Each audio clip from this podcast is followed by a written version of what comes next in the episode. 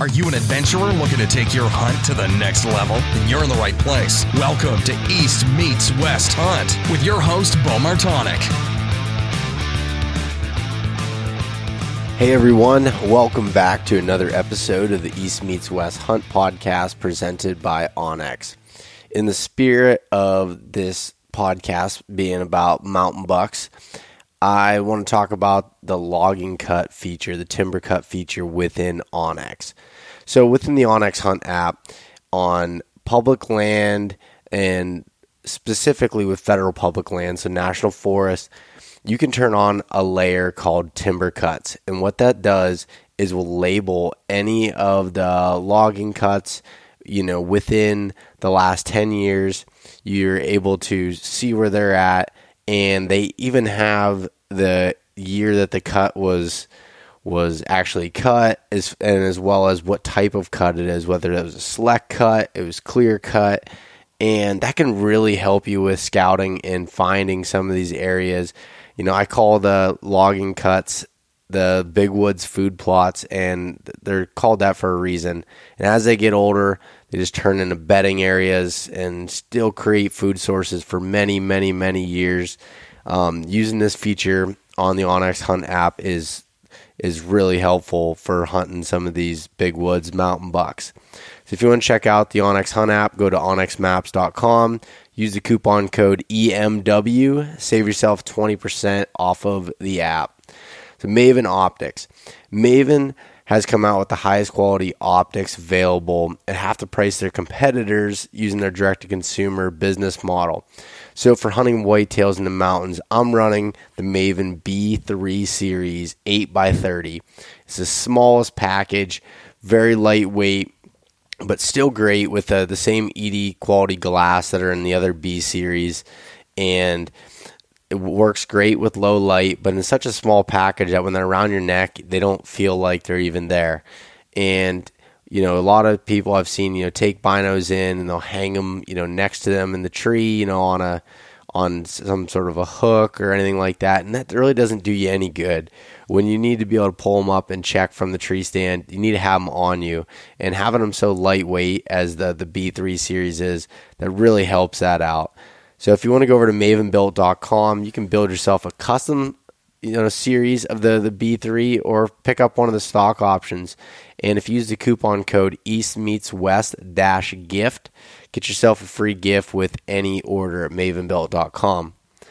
The University of Elk Hunting, so Corey Jacobson, Elk 101, have put together the most fully comprehensive elk hunting learning course available. And for, with through their 16 modules.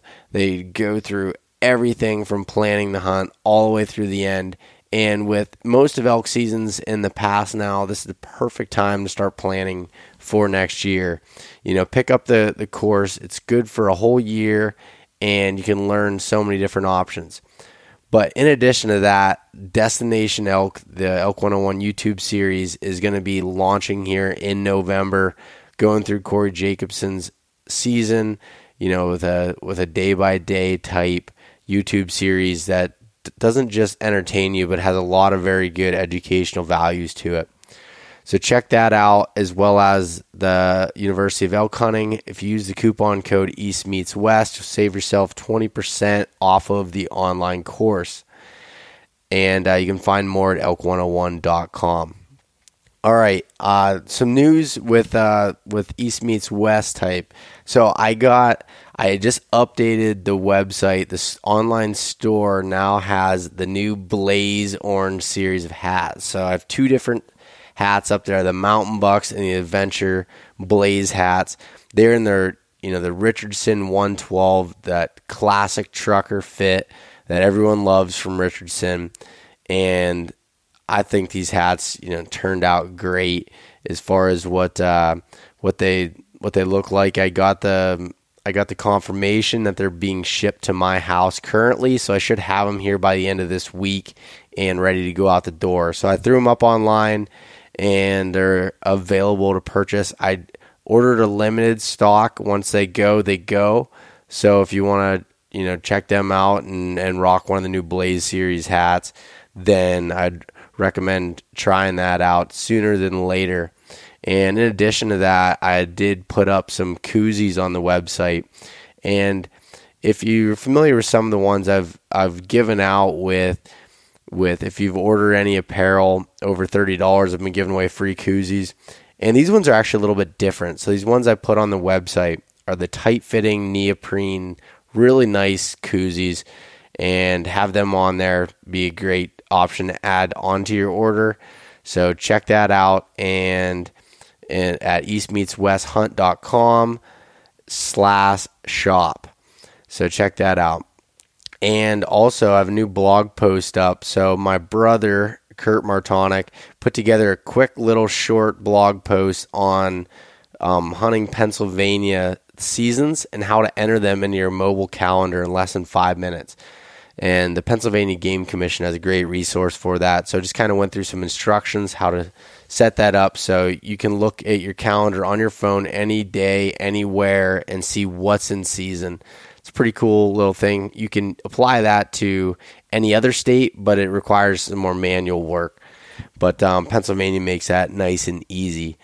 So check that out over eastmeetswesthunt.com slash journal. All right, so on this podcast here, I have Troy Pottenger, and we're talking all about mountain bucks. Troy is an absolute killer of giant deer, and he's from the mountains of Idaho. What's great and what's really cool about this, why I wanted to bring him on, is you know, even though he's all the way across the U.S., these strategies can be applied to the same mountain bucks we're hunting here in the Appalachian Range, and it's it's it's pretty crazy how similar that the strategies are and some of the things that can be applied. A lot of really good knowledge here. Um, Troy takes no shortcuts, just a great hunter, and um, so glad that he was able to you know share some of his knowledge here. I've been out hunting a little bit since the last episode came down with strep throat. was pretty sick and, and didn't get out a ton, but did get out over the weekend. Scrapes and rubs are popping up like crazy. Some of my cameras are lighting up. Um, some younger bucks moving in daylight, and some bigger ones starting to show their face. So it's it's about to get really good here. Um, really, really at this time of year, I'm focusing on these scrapes that are close to security cover, which can act as bedding and so any you know older clear cuts things like that just on the outside or inside that security cover those type of scrapes are what i'm focusing on right now and you, will notice you know usually these type of scrapes that i'm focusing on are the community type scrapes so you know they're the ones that have the bigger licking branch all the deer in the area all the bucks are checking it out and almost working these branches year round but um, right now is when they're really starting to activate and, and get going. So it's uh, I'm really really pumped to see what this season you know what comes out of it. I just have here a couple more weeks of work, and then Chris Derrick from Sitka Gear is coming to Pennsylvania to hunt with me to hunt some of these public land mountain whitetails work on some prototype Sitka items coming out for 2020. Super pumped for some of that um, when I'm finally able to share that in January. So be be on the lookout for for some cool stuff coming up here, and hopefully everyone that's out in the whitetail woods is having some luck. Share some photos with me. Love to see them and some stories, anything like that. Um, well, I guess let's uh let's just jump into this podcast here with Troy Pottenger. All right, we're live. Welcome back to another episode of the East Meets West Hunt podcast. And today I have on the line Troy Pottenger from Idaho. How's it going, Troy? Good, Bo. Good, uh, good. Uh, get to talk to you. Yeah, yeah. I'm excited to have you on and and talk about my favorite subject, which is mountain bucks. I, I heard you recently just to give the listeners a little bit of a background, I heard you recently on uh, Dan Staton's Elk Shape podcast, and I was immediately like, I I need to talk to this guy, and I sent Dan a message, and he's like, yeah, he's like, he's the real deal. He's like, you need to need to talk to him, and I'm I, I'm surprised I haven't seen any of your stuff up to this point. Yeah, you know, I think you know we're a long ways away, and the whole mountain buck culture it's starting it's starting to grow a little bit. But you know, I remember years ago, uh, just when you know internet really took off, and there had all these web pages and blogs going, and you know, I would talk to guys a lot in the Midwest about whitetails, and when I'd start explaining to them about where I hunted them they couldn't hardly believe it. And then when I had some friends from the Midwest come out and hunt with me out here, they were just blown away. They they get out here and go, well, where do you even start? You know, how do you yeah. even start in this kind of country? So so yeah, I do think though that it's we're starting to gain a little ground across the whitetail culture with you know there's a lot of mountains in this country period that hold whitetail bucks yeah yeah, that's for sure. I mean, before we started recording here, we were talking a little bit about, you know, you're in the, the Rocky Mountains in Idaho, and I'm all the way over in the Appalachian Mountains, but it's it's not the same, but it's uh, very similar in as far as the the way the deer are and and some of the tactics used, you know, for that. And I, I think a, a a bigger majority of the whitetail community hunts that way. It just was never exposed to media. I agree. I agree. There's it, it hasn't been a media focus, and now it's gaining a little traction because there are there, there are a lot of mountain hunters out there. I mean, people love the mountains, and anywhere there's mountains, people go to them.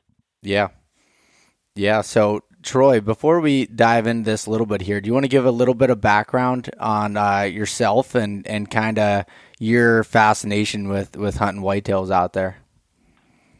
Yeah, you bet. Um, I'll be 50 in a couple weeks. So, you know, I've spent a lot of time in my lifetime hunting whitetails, and I I'm a native Idahoan, uh, born and raised here. Did go to college in Montana, so I I never left the Rocky Mountains, and everything I've ever hunted has been mountain related. Uh, love to elk hunt, uh, love to bear hunt, love to turkey hunt, and love and, and by far my favorite thing to hunt is a whitetail. Um, but you know, growing up out here out west, to go back and date me back to my teen years, and even when I was, you know, preteen, my dad was a big elk hunter and mule deer hunter. That's what he was into, and I fell in love with the whitetails at a young age. Um, my parents said made a move, and my mom was a teacher, and my dad was a logger, and we made a move to northern Idaho, and you know, I'd always been around whitetails a little bit when I was a kid, but my dad being an elk and mule deer hunter, that was always the focus. But I was always fascinated by them. But when we moved to northern Idaho, that changed everything for me. Uh, we had them on our property. We bought 50 acres. Uh, my dad was into cattle. My dad logged. My mom taught school, and we we always had whitetails around. So I grew up with them, you know, in my backyard, so to speak. We lived out in the country about 30 miles from my high school that I ended up going to. So I always lived out in the mountains, uh, spent my whole life growing up in the mountains with my dad being a logger. And from about 10 years old on, whitetails had me. I had them on my property. My dad set me down and said, Hey, you know, we moved up here. I don't know a lot about these whiteys like, you know, like I do mule, mule, mule deer and elk. And he, I never forget this. He said, son, you're going to have to figure this out on your own. I'll never forget him telling me that. And here I am, a little kid. I'm thinking, all right, game on. Uh, saw nice bucks around my property, and just was instantly just intrigued by how careful they were sneaking around my property and you know very cautious compared to the way a mule deer moves. So I started hunting them on my own when I was 12 years old and killed my first white-tailed buck by myself at 12 years old and you know just passed my property line up on some timber company ground and that's when it that's when it all started when I was young on my own. Yeah, and then ever since then, you just kind of just kept rolling with it and wanting to learn more about about the whitetails and and everything else there in the mountains.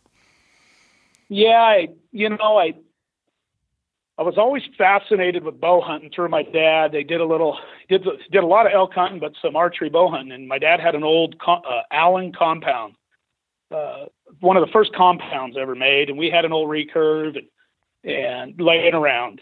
And I always thought to myself, even at a younger age, that if I could figure out how to kill animals with a bow, I was probably doing something right because I had to get close.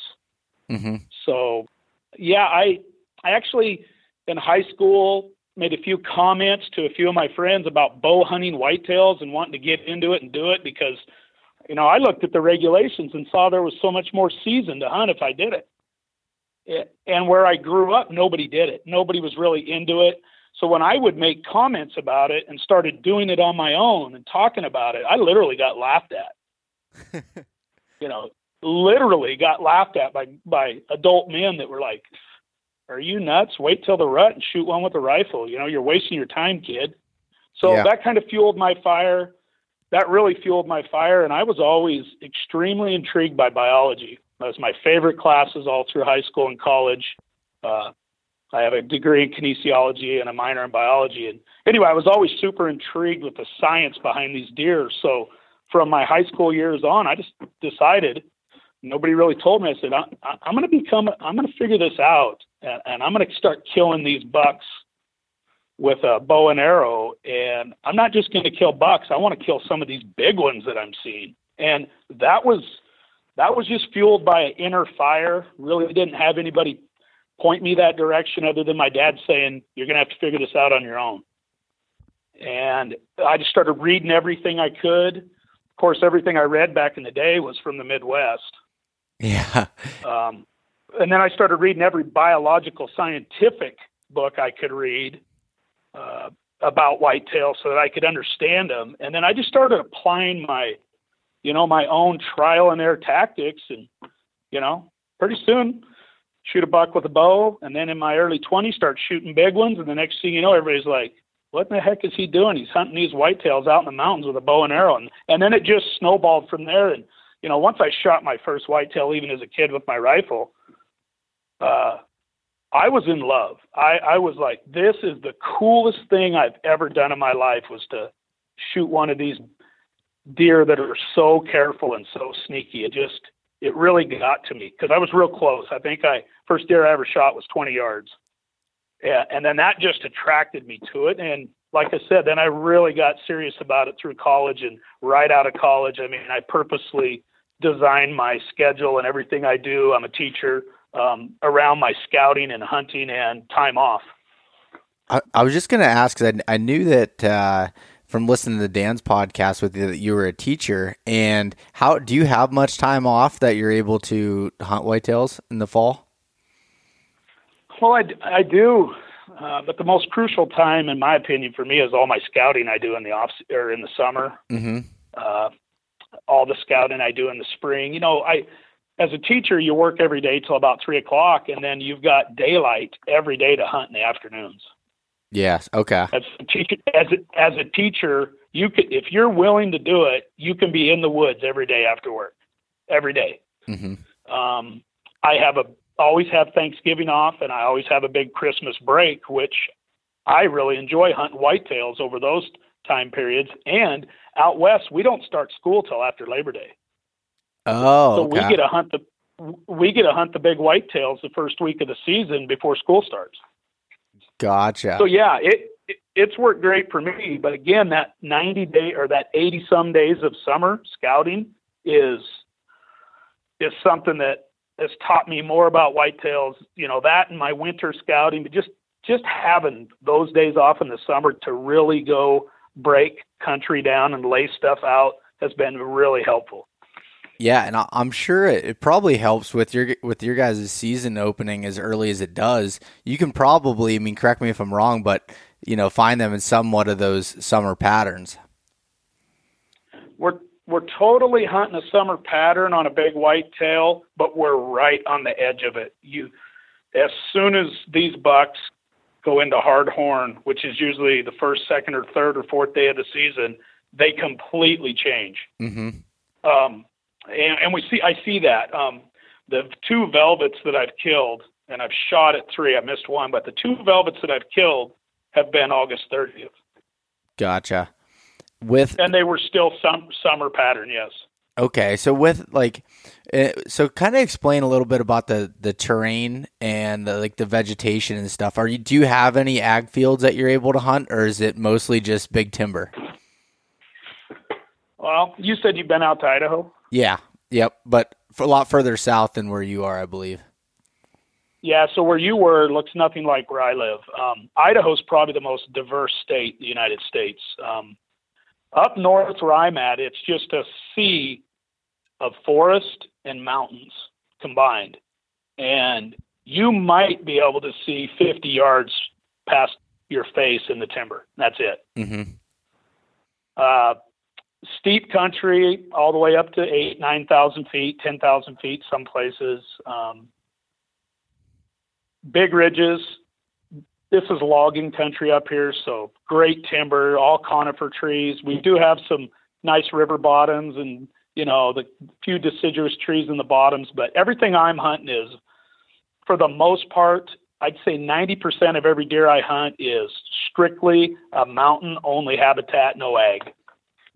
Okay, that's that's kind of what I figured from just when when I was just scouting uh, just on onX and Google Earth and everything up there. One, I noticed all the timber company properties and all the logging cuts, and we we have a lot of logging in our area, and I love hunting logging cuts, and that kind of yeah. drew me to to seeing that out there. I didn't know. So with your early season, what do you do in the kind of pattern, and what are you what are the food sources, and what are you kind of looking at there?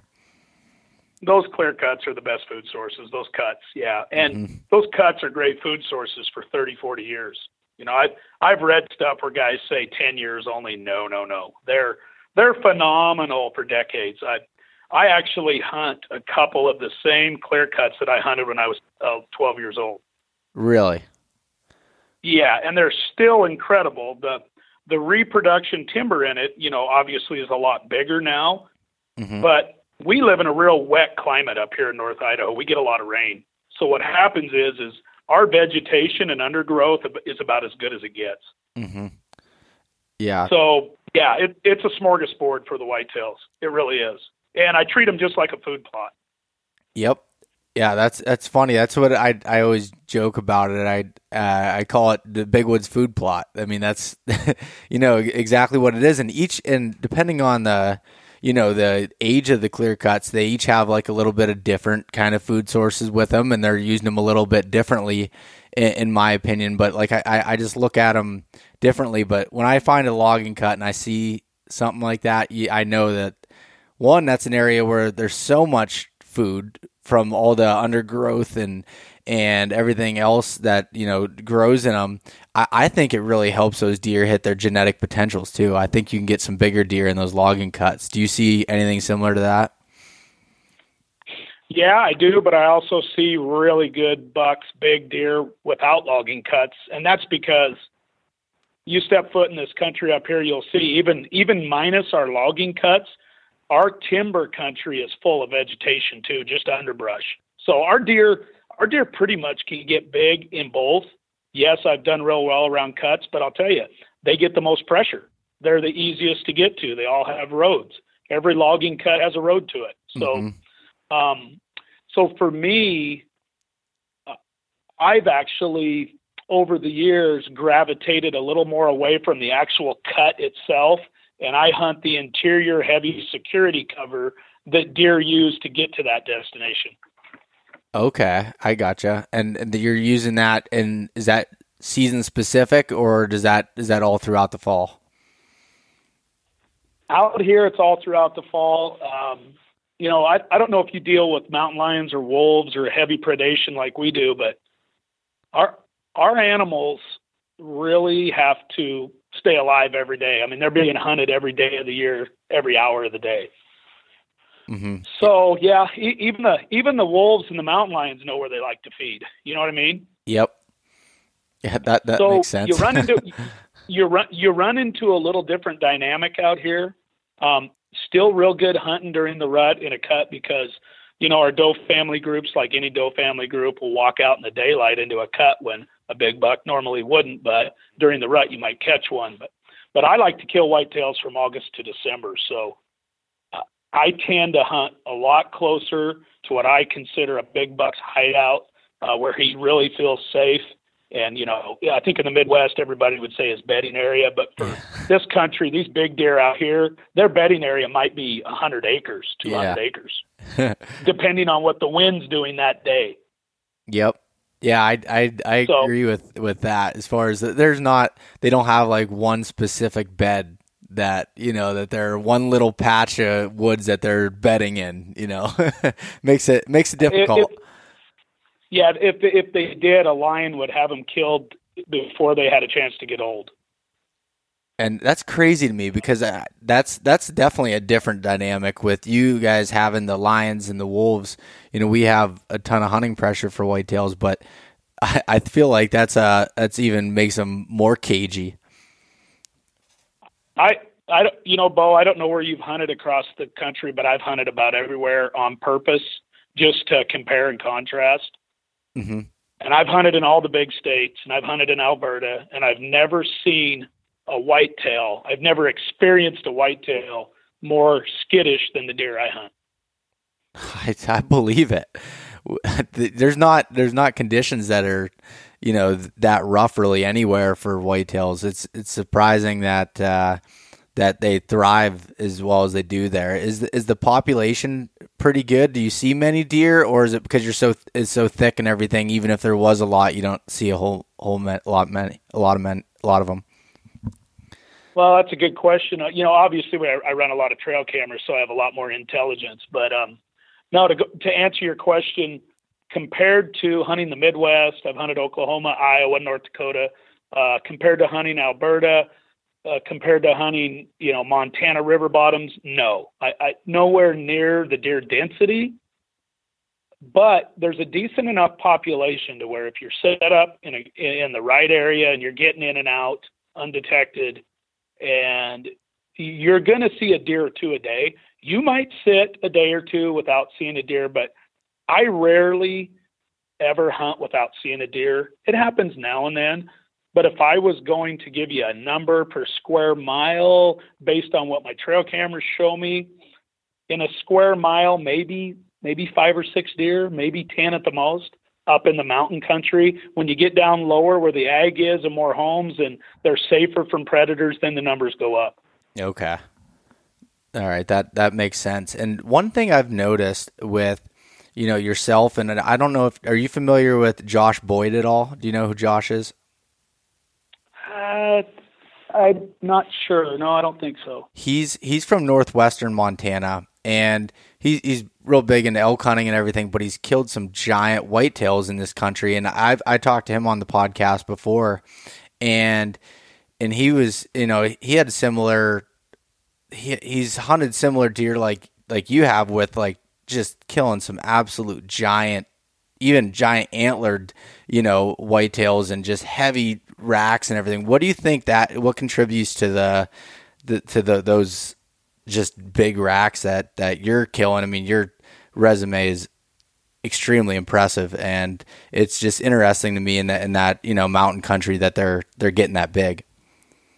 Yeah, there's you know we have a extremely high protein diet for our whitetails in the mountains with our native species. We we've got you know, and I'm not a botanist, but but I saw the numbers. I've looked. I've talked to guys from the Corps of Engineers. They've showed me the numbers years ago, and we've got stuff that's 25, 26, 27 percent protein growing, and we have a lot of vegetation, and our country stays green. So I, I know there's good native nutrition. We have incredible, in my opinion, our genetics could rival anybody if our deer were eating what some of the deer say in the agriculture country we're eating. But we have pretty darn good nutrition for mountains out here. Uh, and our deer are, you know, I'm up by the Canadian border, so you know what Canadian bodies look like. Yeah.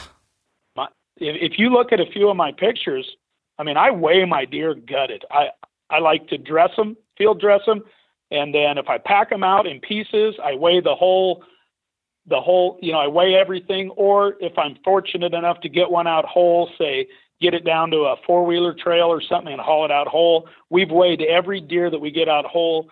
And heck, a couple years ago, my son shot a six and a half year old, 164 inch gross six by five that weighed 222 pounds dressed. Wow. Yeah, you're getting you're getting some big some big body deer, that's for sure. Which, like you said, comes down to their nutrition. I didn't know that that fact about the the protein there, which definitely makes sense. I mean, you think about it with even with humans, you know, your the diet is everything. People can work out as much as they want, but if they're not feeding the body that what they what it needs to grow, say for bodybuilders and stuff, then it's not going to grow without the food. Yeah, what what you see out here is you see a deer that climbs mountains every day, that runs two, three thousand feet in elevation if he needs to to survive every day. Um, he's built like a brick shit house, excuse my language. When he gets older, uh, we have big skeletons. Our deer are a lot of the deer I hunt resemble the Canadian strain. I mean, I'm right there close to the border in some of my spots. And then you give them some protein so, you know, I could send you some trail cameras and stuff. My our buffs are our bucks are just buff. They're just they're ripped. They don't carry a lot of fat like a like a fat Midwest deer does. Mm-hmm. But if you look at how fit they are and how stout they are, they carry a lot of muscle mass. They're just real heavy, you know, real tanks, just really muscled up and stout. And if they make it five, six years, they're probably one of the best, most incredible survival prey animals in, in North America because of what they deal with. Yeah, man, that's the, so. I'm I'm thinking as far as like the body size, even compared to our deer, where so just to, to give you a little background, Troy, with uh with Pennsylvania, we uh, where I live in the north central region, the deer population used to be through the roof. I mean, people used to see 50, 60 deer a day, even in the the big woods. But now it's down it's a lot lower. But what that did was it helped the forest grow up and it's a lot thicker. The undergrowth is thicker. They have more nutrition and the bodies have increased you know exponentially. I mean i, I think that you know some of our bodies here are bigger than you know some even the pennsylvania's farm country deer where like so but for example a big a big mature buck dressed would be about 175 180 pounds the biggest, the the heaviest one I killed uh, a few years ago. He was five and a half years old, and his rack was only 125 inches, but he weighed 225 pounds dressed, and that's about as big as as they get around here, and that's that's a a giant giant whitetail as far as body goes. Yeah, our our agricultural lower land deer, I, I just from the eye test and hunting them for 30 plus years tend to be smaller. You know, I think we get that DNA that's passed on in the mountains too. That is the, you know, obviously the DNA that survives and gets bred through these deer. Our does are big up high, our bucks are big bodied, and it's because that DNA is most favorable at those higher elevations. And it's cold as hell where these deer live. They get they get our deer migrate. The deer that I hunt, the majority of them have to migrate because of the snow every year. Okay, that's so that they'll go down towards like the the farm country, the lower lands near the houses and everything. They'll all go to the rivers, and sometimes it's a 10, 15, 20 mile hike for them to get to the rivers where the low ground is, and they'll they'll go down. Uh, when they get about two feet of snow, two and a half feet of snow, they just disappear I run my trail cameras year round just to get that evidence, and they usually take off about January, and they show back up in April and May every year. What are what are you doing to with your? You're talking, you know, quite a bit about trail cameras. What are your what are you setting those trail cameras up on? Are you using them on scrapes or trails, or what? What's kind of your trail camera setup look like? Well, because my deer migrate, and you know, this is all self-taught. But over the years, you know, what I really found was I, am really into shed hunting. I like to find a lot of our bucks shed before they leave their before they migrate. A lot of my bucks have dropped their antlers. Uh, they get pushed out right after they drop their antlers and say middle of January and they move. All that to say, my deer migrate and when a deer you know it's like a human if you go south for the winter and come back you kind of want to get back and tell everybody you're back and you're home right mm-hmm. so in the spring, and I probably picked up, no exaggeration, over the years, three or four thousand sheds, somewhere in between there. Um, in the spring, when I'm shed hunting, when I was young, real young, in my teens and 20s, I always noticed that in the spring when I was up high and shed hunting spots where deer have to migrate, that the big scrapes that I would find would always have deer tracks in them in them in the spring. And what that told me was, and obviously when trail cameras came about 20 years later, 15 years later, I was able to confirm it. But all these deer, all these deer in my country really adhere to scrapes, especially those big community scrapes that every deer in the drainage, which could be a five mile circle, um, they let each other know that they're back. They go find the licking branch in April. They go right to it immediately in April and they start addressing it and they cover those licking branches all through the summer and they address those licking branches all the way into the fall and then they start working the dirt right now. October they start working it a little bit but a scrape is their it is their true social hub in this country.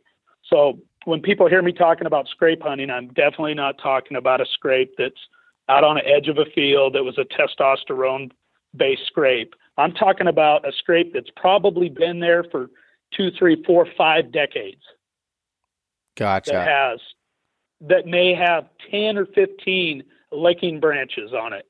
When you look at it, the licking branches are so beat up and so torn and tattered that they've literally broke them off, chewed them off. Uh, it's incredible. And my deer in this country, they live by those scrapes. So, you know, I grew up in Idaho where it's illegal to bait. Yep. So as a young as a young guy, I started bow hunting over scrapes and started having all kinds of success as a young guy, just camping out on those, what I call now a community hub scrape, and letting my deer come to me. And, and and now I, you know, now I jump into the equation. And I've done this for years, 20 plus years. I introduce a new buck to these bucks and to these scrapes and to all the does. So then I end up getting these big breeder bucks to try to find me. They they want to know who I am, where I am, and why I'm in their territory. So how are you and doing? I use this. Uh, okay, you're about to this, say it. yeah, I, I use. I've been using out of Michigan buck fever synthetics since for years, and Idaho's a strictly synthetic only scent state now, and other states are going to go to it with all this, you know, disease problem we have. Um, but no, I've been using buck fever synthetics for over 20 years on scrapes, and it's been unbelievable. What what kind of uh, synthetic sensor, like what what kind of sensor are you putting on the branch? So I'm using a preorbital, a mimic of a preorbital gland, saliva gland scent that goes on the branch. It, you know, the the licking branch for me is the key. 100% the most important part of a scrape. So I use that preorbital from April until January when my season closes. And then I use the urines from about the time bucks go into hard antler, I'll start putting some urine into the scrapes. Unless I'm building a new mock scrape, then I don't even care if it's April or May. I put urine in that scrape because every scrape on the planet that is a hub scrape that's been there for decades, all the deer can still smell and they will do it. I've tested it with trail cameras over a hub scrape that I found that had been there for decades. They still sniff that dirt when they come back in April, and they sniff it even if it hasn't been urinated in, if it hasn't been, you know, their foot, their feet alone have scent that disperses out of their toes, in between their toes, in those glands. So they'll still scent check a scrape just for footprints in it to know which deer is there. So I will put some urine in a new mock scrape whenever I build it. I don't care what time of year it is. If it's an existing community scrape that I've found and is a gold mine for me, I start touching it up with urine about the same time my bucks start touching it up with urine, which is usually right around September 1st. Okay. And that's it's funny. I so I I love the preorbital glands. We're we're still allowed to use you know the the real scents here in Pennsylvania, which I'm thinking that's going to come to an end shortly with some of the CWD problems we're having here and everything. But by applying that on that licking branch, people thought it was crazy when I'm running cameras on scrapes year round, and they're not like even just recently. I, I pulled a, a camera that I had out for like two and a half months that I hadn't checked, had it on a scrape, and I had bucks in the summer, velvet just coming up, checking, hitting that branch, you know, doing that. Does doing the same thing, and scrapes. I mean, even definitely here in Pennsylvania too. It's a, it's it's their way of communicating, I guess. I mean, you know know it better than I do. You've been doing it a lot longer, but that's kind of what I've seen, and it's very similar to what you're saying. Yeah, you're, you're spot on. When I was 10 years old, when I moved to my new place up in northern Idaho, the first white-tailed deer I ever saw was in the summer, and it was a white-tailed buck, and I literally watched him walk out of the woods on my new place. We had just went up to look at it. We hadn't even bought it yet, and I saw a white-tailed buck walk out of the timber line in the summer, walk over to a licking branch and start rubbing his face in it. And I thought, what is that deer doing?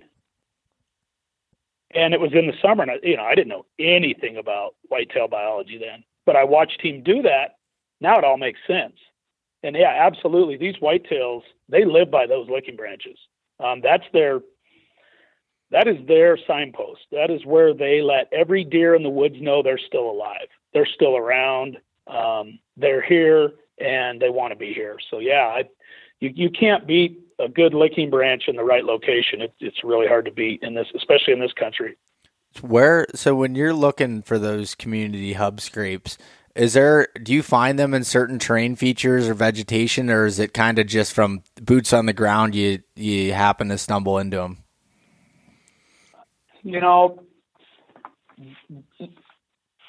I don't want to come across arrogant, but the truth is, I can get on a map right now and based on terrain features and then cross reference it with Google and look at the habitat and the security cover and pretty much walk into a terrain based, a terrain feature based area, the right elevation, and the right kind of cover, and I almost always can find one. Yeah. So, like, what what are some of those terrain features that you're looking for in vegetation features? Well, number one, I'm always looking for heavy security cover where I can look at a map and say a deer would definitely feel safe in the daylight, that far away from any roads. Um, there's obstacles maybe to get there for most humans. They have a great wind advantage based on the primary or the prevailing winds and thermals every day. They have a great place to bed, and they have fairly decent travel, maybe a ridge line, a saddle to go through, a big flat bench to go out on. They can get to it, check it, um, stay close to their bedding area, and then finally they've got to have great feed and water in a fairly decent distance, you know, close enough to where they're they uh, don't have to move a lot to stay alive. But if they need to bug out from a predator, they can be bugged out and over a ridge and you know, into another thermal over the backside of the ridge in a second and be safe. So, yeah, those are the type of things I look for. Uh, elevation is key out here. Most of my, the best community scrapes I've ever found have tended, usually tend to be at the top elevation of a doe family group and more at the bottom elevation of where a big old buck likes to live and hang out kind of as a hermit. Okay. And, uh, so with, with, these community scrapes, it's it's funny, and again, I, I, keep referencing you know Pennsylvania for a lot of the the listeners that are here and how it compares is, you know, when when I look at a map or if I'm say I'm out scouting in the spring, I'd love spring scouting like you do, shed hunting and just and just scouting the country. I can say if I find uh, an area that you know like has a thick vegetation cover like you're talking about whether it's an old clear cut or whatever it may be. And i see a big you know pine or hemlock tree so, a big conifer tree there. I can almost bet there's going to be a big scrape or multiple scrapes underneath it. And when you when you find those areas it's it's great. Like when you find for us again, we don't have as many conifer trees as you do, but when we have them, you you can go to those spots and they'll normally they you can find some that'll have you'll have one main like hub scrape and then you'll have like secondary scrapes around the tree. And when I find something like that, it's it's definitely something I'm paying attention to. Absolutely. You know, I'm talking about vegetation, it's species too. Um, there's certain vegetation that I don't know I want to name them all right now, but there's certain types of plants and they're not always a tree, but really viney type vegetation that make incredible scrapes that my deer actually like better than the conifer trees. So, so for me, when I see those types of plants, not a plant, but a like a Almost like a you probably heard of ocean spray. Yeah, like a big bush that is you know 12, 15 feet tall with big overhanging branches. We'll Mhm. say that. Yeah, those those types of plant species you know they're not quite a tree but they're not a short fat bush. It's a true you know like a mountain elm or something like that. Uh, when i get into spots that contain those species of plant and then i'm in heavy security cover and then i've got a terrain feature maybe like a big flat bench off of a long ridge or say a saddle that cuts through it. Boy you get into when you get all those pieces of the puzzle together it almost always works like clockwork. There'll be a big scrape there that's been there for years. Yeah, and that's so that would be similar the the the the, the big you know bush type that uh, plant species that you're talking about would be similar to our mountain laurel, which that we yeah, have. there you go. And we have we have some of that out here. Yes. Oh, you do? Huh. Yeah, I just yeah we have we have a we have we have a lot of different species, you know, and there's a there's a few things that I keep, you know, kind of keep to myself. But yeah, that it's not always a tree that makes the best scrape. That's for sure. Yeah. That that mountain laurel, it can get so thick and nasty in some areas and they do make great scrapes. And and a lot of times oh, oh, they'll rub a lot of the mountain laurel too, but the this the scrapes are usually on the edge of them when I can find where the mountain laurel meets the the big timber here is a lot of times you'll find those scrapes right there or just coming out of you know there's some heavy trail systems within the mountain laurel almost unhuntable because it's so thick and you wouldn't be able to shoot without cutting it all out. But just where it funnels out where some trails come out right there is where where I tend to find a lot of those those big scrapes. Yeah, those those inside edges are awesome when you get two different species and you got the right kind of species of trees and plants. And you know, I I see a lot of good scrapes on that interior cover, but when you get inside of the interior, when you see that change like you're talking about, that's that you know these deer they run those edges like crazy and they jump into that thick and jump out of it and you know it's just it's just what they do to stay alive so yeah it's definitely a it's definitely a good thing to look for when you're out there. Once you're, you know, I always tell people, I, you'll never see me hunting where there's a lot of daylight. I, I do not hunt where there's a lot of light, an open clear cut, a select cut that's too open. I just won't hunt it because the caliber of bucks I'm trying to kill are five years and older. They've got that figured out. They know that that means bad news for them. So everything I'm everything that I'm hunting is interior, away from roads, takes some time and effort to get into it. But boy, you get in there and you actually get to watch deer behave in in their you know on their own terms. So, in, so when you're in like, um, well, and probably, I mean, it probably is affects them too. With Idaho, isn't the rut? Can't you hunt with a rifle too? Yeah, I'm dealing with rifle hunters the whole month of the rut. That's rough, and I'm sure they want to be able to see, so they're hunting a lot of those open cuts rather than the thick stuff.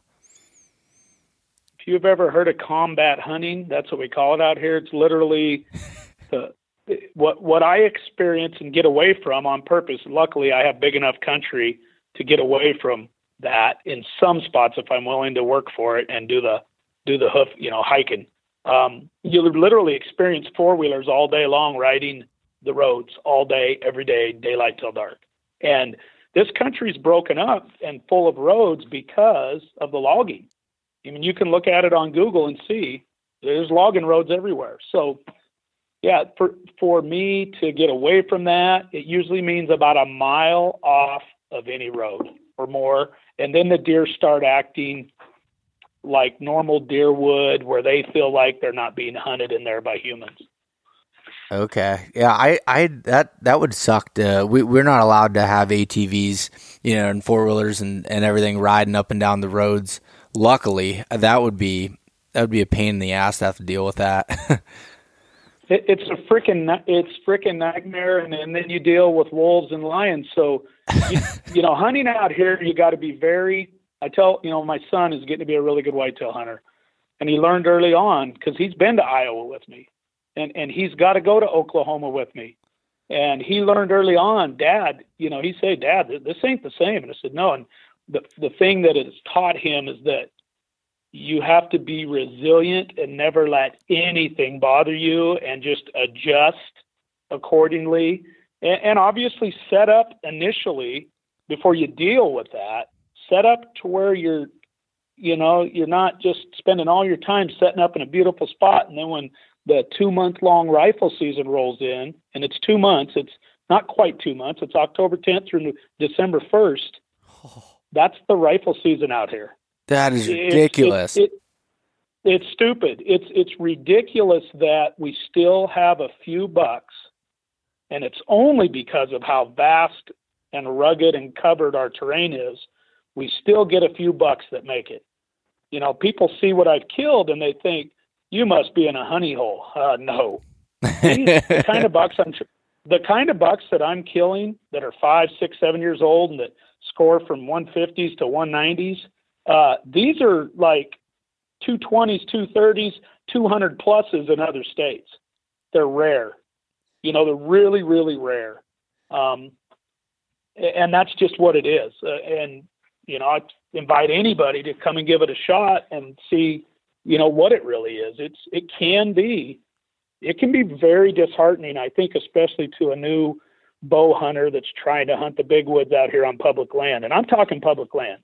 I'm not referring to somebody's 2,000 acre ranch out here. That's a whole different ballgame. That that that's completely different. Only thing they're really dealing with there on a place like that would be some predators. Yeah. But yeah, I'm a you know I love the public land. I love how I have millions of acres to hunt, and I purposely stayed here instead of moving and teaching somewhere else and taking my family. I purposely stayed here because I like what these whitetails have taught me about hunting. Yeah, I mean that's that's crazy to me. And and with with that rifle season, it's amazing that they get that old. But like you said, you know, with with the I'm sure the wet climate that you have and the just the everything else with the terrain that they're they don't get that old by being dumb though either. So one finding one of that size is probably rare, and then being able to actually kill them is a whole nother game. Yeah, for sure, hundred percent. It's a it's you know finding him on trail camera is one thing. Putting a game plan together that works to kill him before he gets bumped. You know, I was hunting a really big deer early September, big deer that's six years old, two big deer, and I just expected every year that a wolf, a mountain, a pack of wolves, mountain lion, or a bear is probably going to screw it up for me. But every once in a while, and I've killed some dandies in September and August, every, you know, about every five years, I get to the buck before something moves him. That makes sense. Yeah. And are you are you focusing on single deer? Like when you find one on your camera, you want to hunt. Are you trying to kill that specific deer, or are you trying to kill just a, you know a certain age class? Oh, I single them guys out. I I don't think I have killed it.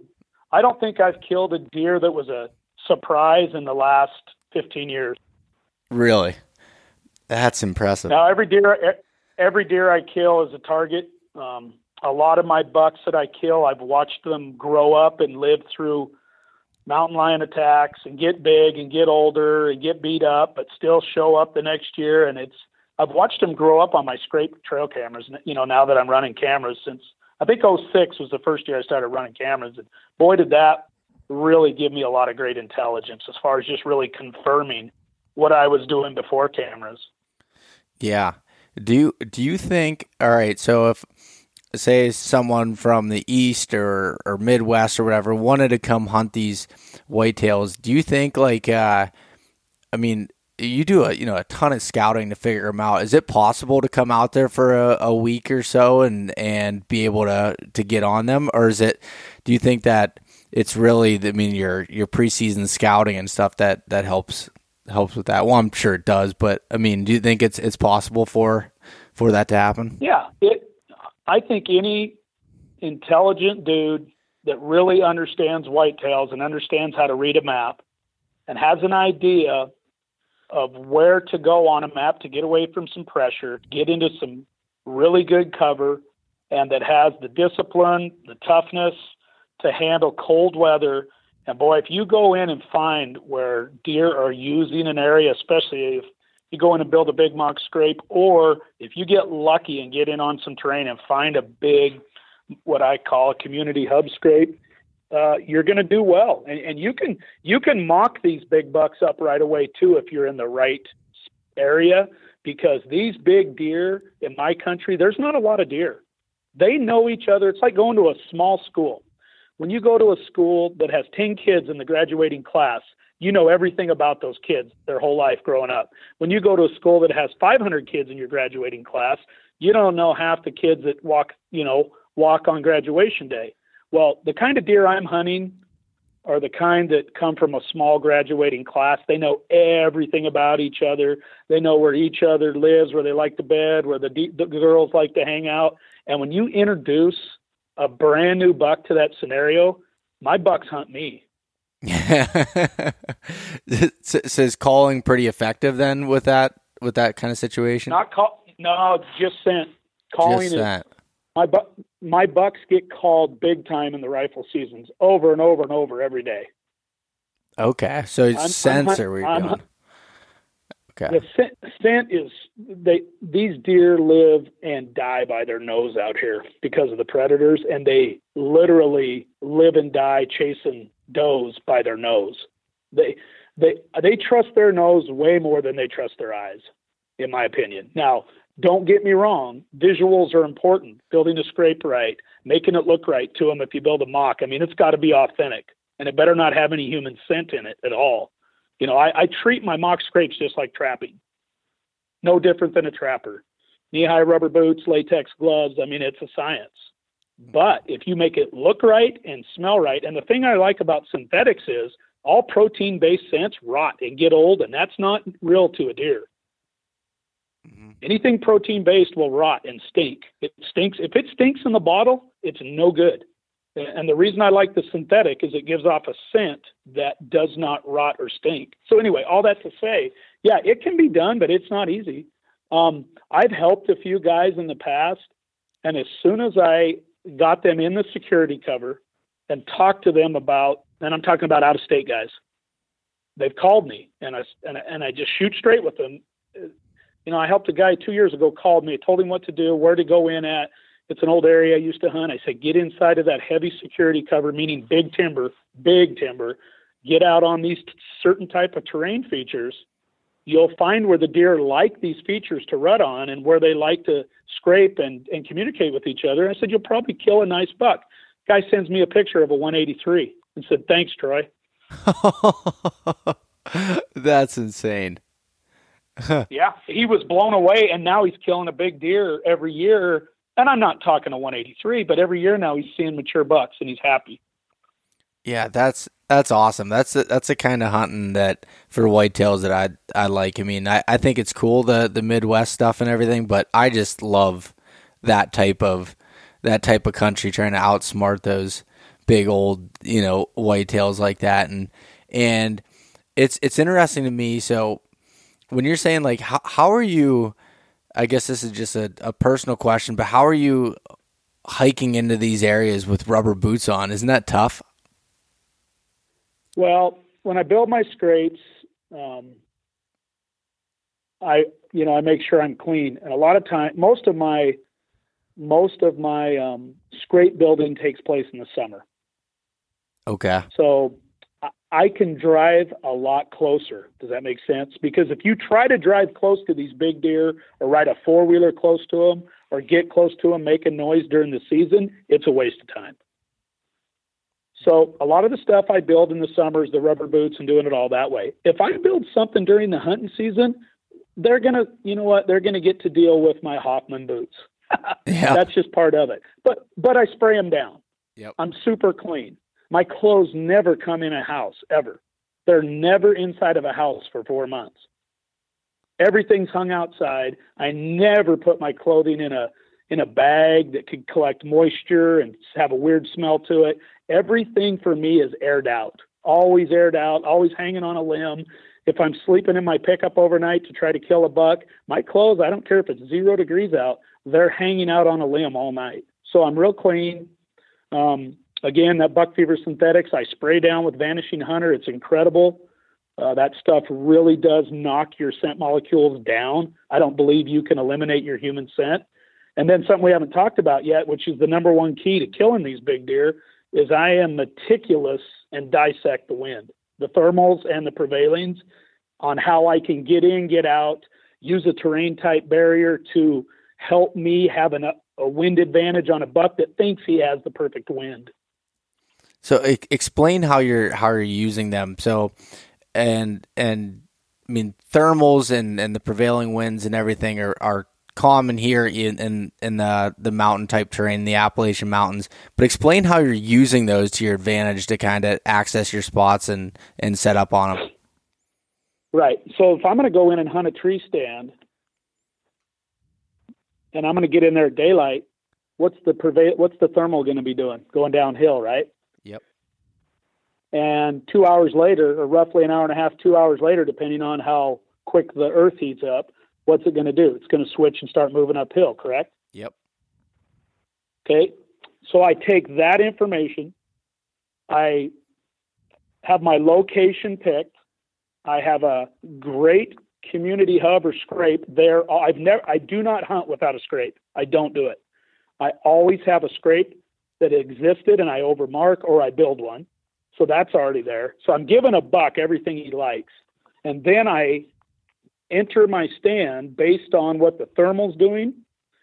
So I may walk into a stand one direction and climb a hill to get to it because of the downhill thermal in the morning, and then leave climbing out the top of the mountain and going across the ridge to get back because of the uphill, you know, or the prevailing wind.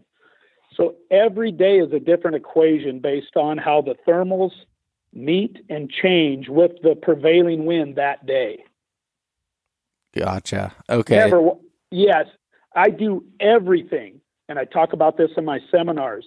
The number one factor for me every day is what that wind is doing and how it's working with the thermals on how I get in and get out, what time I want to go in and leave.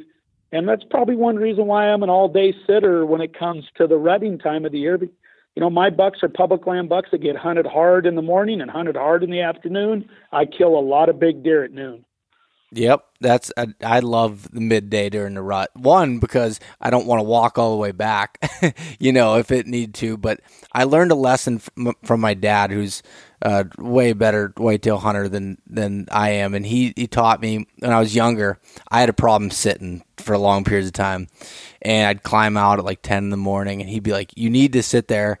You know, he's like that middle of the day is the best time for them to come through there. It's a really good time. They're out cruising after the does are bedded down, everything, and and uh, I got burned a few times before I learned my lesson to to sit through that. That that big body deer I was telling you about uh, shot a few years ago. That was right at noon. Last year I had my best encounter. It was like twelve oh five. I I love midday.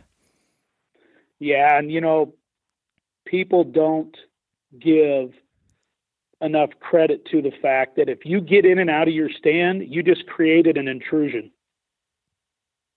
And every time you intrude an area on a big deer, you're lessening your odds just even if it's just strictly from noise.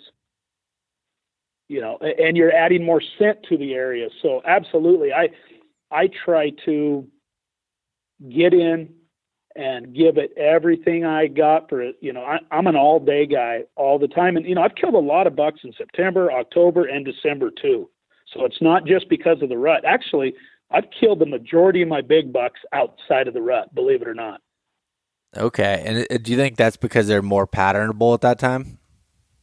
No, I think it's because I'm simply out there doing it. And um, putting the time in in an excellent area because my deer address licking branches all the time. They check them two or three times a week in the daylight. My big bucks do. And that all comes I, back I, to your security cover, and you're in an area where they feel safe to move around the day. Absolutely. These are social animals that want to know who's around. They're these big deer want to keep tabs on what girls are going to be available in a month or two months. They want to know. And they also want to know what young up and comers are maybe going to challenge them a little bit for some of the girls. Because you know the one thing I do have going for me out here we talked about numbers. My buck to doe ratio is probably two does to every buck and that's pretty good. Yeah that's excellent. Yeah you know and, and I've, I've hunted places where it's three to one maybe four to one but in the mountains my big bucks are survivors. They're pretty freaking tough and they're smart and a lot of times it's six does at a scrape and six bucks and there's one good breeder buck or two there. So you know that that is one thing i like is the fact that my ratio forces these bucks to compete which i'm sure plays into my hand when it comes to these scrapes yeah and i'm sure if you didn't have that that kind of pressure that you do during rifle season with guys calling that that calling would probably be really effective if it was unpressured calling yeah calling calling used to be effective when I was young. I had a lot less people living up here. Everybody's moved to North Idaho. Um, they call us Coeur d'Alene, California now. Um, really? But anyway, all that, all yeah, they're yeah, it's getting pretty bad. I mean, you know, here's a native Idahoan, so I'm a little biased. But yeah. anyway, um, yeah, the, everybody's everybody's a bow hunter now. TV really, you know, everybody's a hunter. Everybody's a hunter now. Everybody's calling. There's a million gimmicks out there. So yeah, it, it's ridiculous what I actually sometimes hear way off. You know, guys, I, I've actually watched a guy walk down a ridge one time while I was sitting in a tree stand out in the middle of nowhere. He'd walk 20 yards and rattle, smoke a cigarette, walk 20 more yards and rattle, walk 50 yards, and he did this off this ridge one day, and I heard him for three hours. Coughing. You know, I've had guys literally find my big scrapes that I've made. I have trail cameras on them. They don't even notice the trail cameras and literally put a climber in a tree. And then I walk in and say, Hey, what's up? Out in the middle of nowhere and they'll say, "Oh, I found these huge scrapes here. I'm hunting." And I say, "You see my trail cameras? And I stand 25 yards away, 30 feet up. Oh, I didn't see it. I'm sorry." And they bail. Yeah, that's funny. I mean, that's what that one thing that that at least in the area I'm hunting, that's uh, it's been lucky is, and it hasn't been the same when I hunted southern Ohio, which is a lot of steep country and, and big timber where it gets it's a little more open. You get a little more people calling and doing stuff. But where I'm at in, in Pennsylvania, calling has been extremely effective. Almost every, well, actually, probably every buck I've killed during the rut has been called in by a you know like a bleat and then a grunting sequence of chasing, and also using like a deep growl type, you know, almost like a uh, they call it a buck roar. If it the like just a deep like fighting grunt, they'll come in with their hair standing up and I was assuming that would be similar to where you're at, but apparently that's definitely not the case. Well, one thing we might not be talking about here is what age of bucks are you killing? How old are they truly? How old are you killing with calling? Yeah, they're anywhere. Well, the, the oldest one was eight and a half, but most of them are in uh, three to five range. Okay, I agree with you there. I can call in a three or four year old every day, and I, you know, I'll get a 155 inch four year old a lot, which most guys are tickled to shoot, and I don't blame them. Mm-hmm. But I don't. I won't even shoot a buck anymore unless he's at least five and a half. Okay, yeah. So we're, so, talking about a little bit different deer there. right, right. The calling will work on my younger deer. Um, the one thing I really like calling for is if I get into a spot and I really can feel and sense based on not hearing any vehicles in the mountains. And, you know, a lot of my drives are 15, 20 miles off the pavement. So I'm truly hunting backwoods whitetails. But you still hear a rig come up into the drainage or whatever. But when I get into a spot where it's a real quiet day, and I know nobody's near me for probably five, three or four miles, probably not five, but probably three or four miles earshot. Then I, then if everything feels right, it's the right time of year. I, I will do a little calling if it's a little slow, especially if I think based on my intel that I got a big buck kind of hiding out real close to me, maybe within, you know, earshot, which in this country in these big mountains, they can be a quarter mile away and they'll hear you well. I mean, it's just like deadly silent out here some days in the big mount in the big woods. So they can hear you. So yeah, I will call a little, But where I where I like to call, based on a five year old buck or older, is I like to call when one gets by me, but it doesn't present me a shot. Mm-hmm. But I want to call him back and take a look at him and try to kill him. And you know, then I'll rattle, or I'll. I usually always start with a social doe grunt because that's non-threatening. And if that doesn't pull him, then I might rattle. But I've got I've I've actually been really successful with snort wheezing. Okay. Yeah, and so so so yeah, I didn't want to come across as I don't call. I'm just very selective about when I call. Yep, you're not you're not just sitting there calling all the time or doing what that guy did walking down that ridge. Not like uh, someone bugling as as they're running ridges. Yeah, it's the same concept as dudes that just don't stop bugling and let every elk in the country know that they're human. You know. Yep. Um, we've we've done really good. The biggest buck my son ever shot, he was 13. He shot that big 160s class. We snort wheezed him right under us. That's awesome. Did when they when they come in it's like all, that, are they coming in pretty aggressively, like looking for a fight? Well, yeah, and our bucks compete, so you know, you know, bucks compete if your trail cameras are full of broken tines. Yeah. And our our bucks beat the hell out of each other all the time, and they're big and they're ornery. But yeah, he uh, we had it made with him. We had a doe in our scrape. We had a two year old buck within 20 yards of the doe, watching her in the scrape. The big deer came in above us using the perfect thermal and prevailing wind combination to look down towards the scrape and see what was down there and started scent checking. And I don't, you know, that doe wasn't ready yet. That's why that little buck was hanging with her. She wasn't ready yet. But as soon as he saw those deer down there and saw that little buck, he kind of he got bristled up and he actually snort wheezed at the little buck to run him off first. And as soon as he did that, I hit him with one right back, and that buck was in our lap. yeah, and like you said, they're they're they know every all the other deer in the area, and you know with that, there's like who the hell is coming into my area thinking that they're gonna you know run the place amok, you know. Absolutely, and he was surprised that that little buck snort wheezed at him. You know what I mean? Yeah, that's funny. You know, he thought, or he thought he did, but you know, it was, you know, it's just, it's just common sense biology of a deer, and I, you know, everybody has to take a look at their own deer herd, deer herd, excuse me, uh, all of your variables that you're dealing with, and then factor everything in with predators, wind, all of that, and just really, you know, not cut corners. And one of the most important points I try to teach in my seminars out west is just don't cut corners at all. And when you think you're going to cut a corner, make yourself not cut the corner and do it right, and you'll be surprised what you end up seeing. Yeah, I mean, I think just one of the things that you said that really stood out to me is just like your access and you know going into the stand and going out like that's that's something where it's very very easy to cut corners, especially after you've been hunting a lot during the season. And and from the way it sounds like with you, it's no matter what you're going to do it right. You're not going to cut those corners. Yes, it's it has to be meticulous. It has to be you have to be willing to go.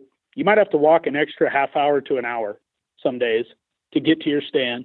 Again, I'm hunting a hub, a social spot. So the last thing I want to do is have to burn, or the last thing I want to do is burn a really good spot out quick and ruin that spot. Mm-hmm.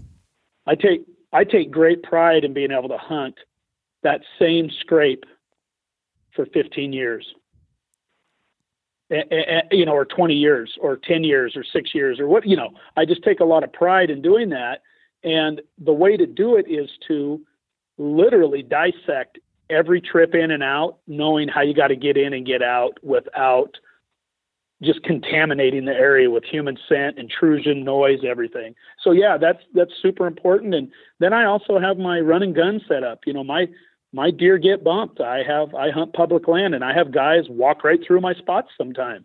And I'm ready that I usually have five or six great bucks that I try to hunt every year and at least two top end bucks or three so that I don't have to just hunt one spot. And then I've got a run and gun set up to where if I know the deer have kind of moved on me or using a different ridge or a different terrain, uh, maybe the next ridge over out, you know, if I go, I'll jump out of my stand sometimes when it's really slow and I'll go for a walk right in the middle of the season. And if there's snow on the ground, I'll go hang that run and gun setup that I have. And I use that Lone Wolf custom gear stand that's seven pounds. I usually carry four sticks, or excuse me, six sticks with it. I do like to hunt high because of the wind out here. And all that to say, I'll throw something up and get right on top of the deer, right back with them when they get moved. Heck, a, a, a lion or a pack of wolves will move your deer sometimes a complete drainage over. Yeah. Uh, how how far? So when you're talking, how far do you think that would go? So how far would it be to the other end of the drainage that they could be bumped to? Well, some of the drainages I hunt are just map are five to ten miles long. so if you're talking actual foot on the ground walking, you better almost double it because of the elevation changes. Mm-hmm. So a lot of times what you end up doing is driving over into another drainage, getting on the hot sign and hanging and hunting if you need to. And because I run so many trail cameras, we monitor bucks on different community scrapes that often are four or five miles away and they will those bucks will make their rounds to those scrapes in about a week's time. So when you're when you're monitoring with these trail cameras it just brought up something i was thinking of. Do you are, are you checking them often throughout the season or how are you how are you keeping up on what they're doing? Or using like past knowledge a lot of times? Um, a little bit of both i I have a rule that I only check a trail camera during the season if I'm hunting that stand and that scrape, or if everything's dead and I just need to go check to find a big deer and find out where he is. So those are my two rules. So only if I hunt it or if I'm just nothing's going on at any of my spots and I got to go check one of my other spots. And then my rule in the summer is I let my deer do their thing. I leave them be. I try not to intrude. So in the summer, I only check my cameras once a month. Okay. Okay, that makes sense. I leave them. I leave them alone. I my big deer tolerate very little intrusion at all. Man, this sound. I mean, it sounds very similar to. Um, I mean, I, I know it's different, but hunting in the, when I hunted last year in the bow zone in Alberta, and just like the the way that their deer take just about zero intrusion too, and that was like one of the the big things that when I was hunting up there that they were talking about was just no matter what, just trying to let them do their thing and just staying out of there as much as possible. Yeah, I've always said hunt a buck on his terms. You know, let him think. Let him think he's safe. Uh, I always hunt a buck on the wind that he wants, and I just get off to the edge of it. I split those hairs. I hunt high. I never cross his actual favorite path walking into a scrape. I always come in from the side. I usually always have some type of terrain based feature that protects me, helps me out, steers him around me, maybe a little bluff or, uh, you know, a cliff, you know, not a cliff, but a steep bluff behind me, or maybe uh, a little tiny bit of an opening inside of the timber that's 30 yards across that he'll walk through the deep timber through instead of cutting across that little open. I always try to set up and use something that's there for me or wherever I put my mock to help me a little bit so that he can literally walk in and think he's safe. When are... I never hunt and kill, but I excuse me. Go ahead. No, no, no. Keep going. Keep going with your point. I, I was just going to say I have never killed a big whitetail out here in the mountains when the wind was blowing in my face, ever. Yep, it's always been somewhat of an off wind. That's okay. It, it, it has always been with the big deer, and I'm, when I say big deer, the five, six, seven, eight, nine, ten. I've killed them up to 11 years old, aged by biologists. The old bucks have always had a wind advantage, always to them. Now, sometimes it's a 45 across their face, but they at least have that 45 coming at them. And mm-hmm. it's usually a thermal. It's usually a thermal they're using during the midday to address and come in and check a scrape. Uh, and I'm always just off to the edge, and I've got a, I've selected a tree that's positioned where I can get in and out of it, not cross their path, but also have some type of barrier that kind of steers them around me. So when you're finding these these stand setups, when are you hanging those stands? I'm I'm guessing it's a lot way before the season. Yeah, it. I would say 75% of my stuff, I get it figured out in the summer, but 25% of it is adapting, changing based on what the deer do, and going right in and literally within 20 minutes being able to break all that down in my mind and get set in the right tree. And you know that that comes with a lot of years. Yeah. That wasn't easy early on. I mean it's easier a lot easier now because you know i really can just feel what the wind's doing. I know what it likes to do in these mountains. I know what time it's going to switch on me. I can just process all of that and then i'll pick a tree. You know one thing i always tell guys too always try to have the high ground on a big buck. So if you've got a little bit of slope in the mountains or a steep slope if you can somehow position your stand not to cut him off what he likes where he likes to come from what winds he likes to use to get there always try to have the high ground on him not be on the lower side of him you know not on that lower side of that slope that that that'll get you in trouble a lot because if he comes in on a higher you know almost eye to eye with you that's that's tough to pull off with a big deer mm-hmm. and so it, I, i'm just that would probably be tough with with the wind and especially with the thermals and everything to be able to do that. Say, what if he's running like just over the edge of the ridge? Are you going to be setting up above him or are you still going to try to be on that lower side but get up high enough? Oh, I never hunt the lower side. So that's a, that's what I was trying to say. Okay. So if I got a buck running, if I got a buck running, say two thirds at the top of a ridge, running it a lot, but not right on top, I will always come in on him from the other side of the ridge I'll hike that damn mountain all the way up up it on the backside where he likes to run. I'll slip in above him. My stand will be above him where he really likes to travel and I won't cross him. You know what I mean by not crossing him? I'll never walk down and leave my scent right where he likes to cruise through. I might hang a trail camera there and then you know, most of my trail cameras I hang up high, 12 feet, spy high system. That way my bucks don't even see them, and I'll have them back and usually my trail cameras have the high ground too on the buck. Okay. So I don't have to crop. So I so I don't have to you know treat your trail camera just like your stand placement. Mm-hmm. And why, why would you you know I was yeah why would you want to set your stand perfect and have your trail camera where you cross his path? Yep. No, I'm I'm following you now. So when you're set up above them like that, and what about? I mean, maybe what about when the thermals are going down? You know, first thing in the morning is is would that is that going to throw you off a little bit, or is that maybe you're not going in at that point? Well, if he's cruising through there in the first thing in the morning, then no, I can't do that. But let's say let's say he's addressing that scrape every day in the middle of the day or in the evening, then I know I'm money. But yes, you're correct. You've got to pay attention to those exact times on your camera. Mm-hmm. And what what I've learned with my big deer is they will run certain pathways obviously on a west wind. They'll want they'll run certain pathways and i'm talking about feeding early season everything not just rut. They will totally eat and move with the wind to their advantage every day and what that does is it dictates what side of the mountain they may feed on that day. Hmm okay does that make sense? Yep, yep. No, I'm I'm I'm following you now. That that yeah, definitely makes sense. And that's where I mean, yeah, you're definitely. I mean, your intel from your cameras, and I'm sure past experience too, in in certain areas, it really helps you out.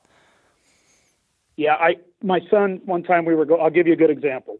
We were hunting a big ridge line, and my son said, Dad, how come we're not going to go hunt a specific buck today? And I said, That's because the wind's coming out of the northwest and he won't feed on the side of the ridge. He won't pop out where we need him to because the wind isn't working in his favor. He'll feed on the other side of the ridge because the wind's coming out of the north.